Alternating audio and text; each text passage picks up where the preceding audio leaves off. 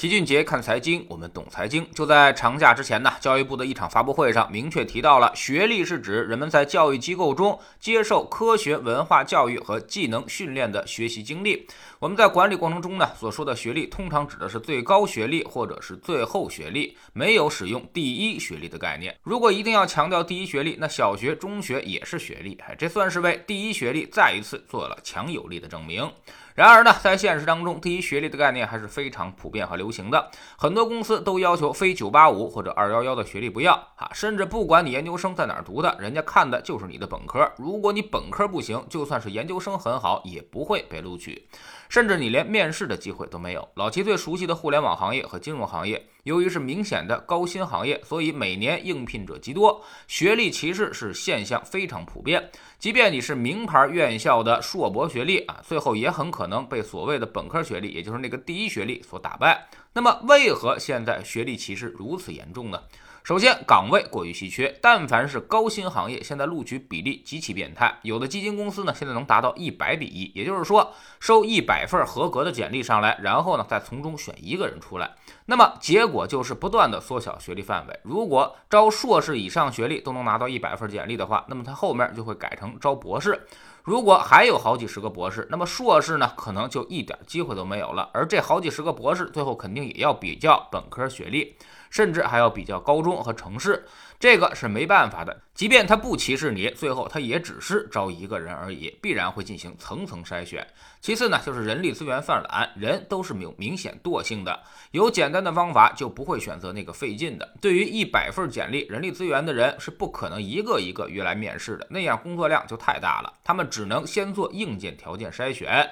而唯一能借助的力量就是学历排序，先排最高学历，最高学历一样，那就开始往下排，比较本科毕业院校，最后呢把简历都排序出来，然后再按照顺序约面试。第三呢，就是所有考试当中，高考还是相对公平的，作假最少的，所以可信度也最高。而什么考研、海外留学，其实都有很多的操作空间。所以，一旦最高学历无法分辨，那么第一学历就显得十分重要。第四呢，就是但凡是觉得遭遇学历歧视的人，一定都会说：你们难道就只看学历不看能力吗？啊，学历又不代表能力。当年老七大学毕业的时候啊，找工作也是被无数次拒绝，当时我也撂下了这些狠话，还痛骂这些用人单位是目光短浅。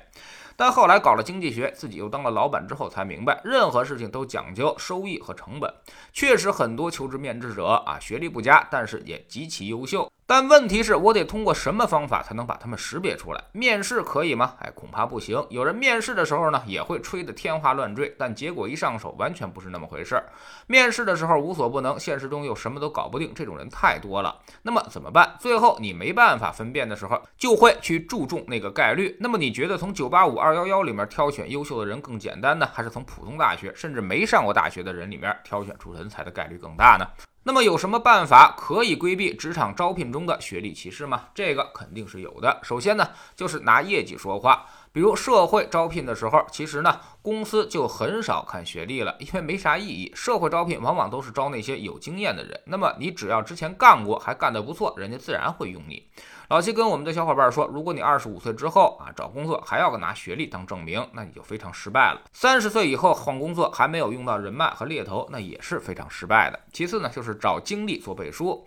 有些学生啊说，我就是学校刚毕业，不可能有工作经验，那怎么办呢？那你起码得有实习经验吧？几个暑假你都干嘛去了？大四你一年干嘛去了？这些实习经验呢，其实都非常重要。一个公司招实习生，其实呢标准非常低啊，甚至没有标准。所以大学生一定要抓住实习的这个好机会，好好的表现自己。有的直接就可能被某些公司给留下，即使没有留下，你的实习经验，你之前跟随的领导啊，也会对你建立一种信用背书。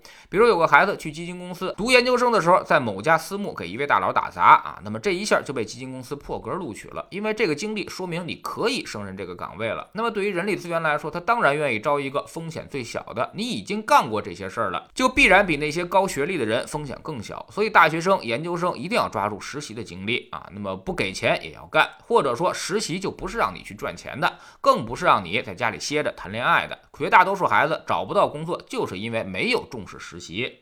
第三呢，就是托关系找推荐啊，还是那句话，人力资源搞学历歧视，并不是他故意刁难你，而是他无法分辨你能否胜任这个岗位。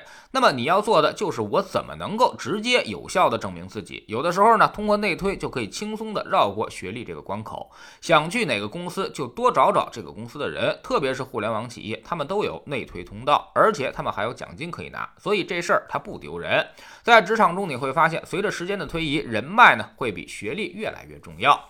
总之呢，学历歧视这是一个社会现象，是好的岗位不足，对方又无法分辨，所以才导致的直接结果。从企业的角度来说，他们并不是非得找一个高学历的人，而最终目的呢是要找一个适配的人。学历歧视那只是一个手段，它不是目的。所以你要想规避学历歧视，就得想办法直接触达他的目的才行。老七总是说，人家不了解你的时候，学历就非常重要；当人家了解你的时候，学历其实啥也不是。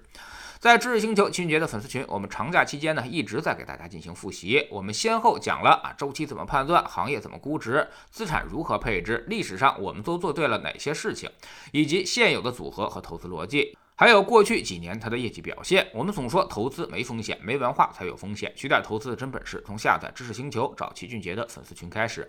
我们不但会给你结论，还会告诉你逻辑和原因，让你自己掌握分析的方法和技巧。在知识星球老齐的读书圈里，我们正在讲段永平传，敢为天下后。昨天我们说到了段永平呢，是第一个拍下巴菲特午餐的中国人，也是唯一一个虚心和巴菲特学习投资的午餐人。那么他从巴菲特这里学到了什么东西呢？下载知识星球，找老齐的读书圈，每天十分钟语音，一年为您带来五十本财经类书籍的精读和精讲。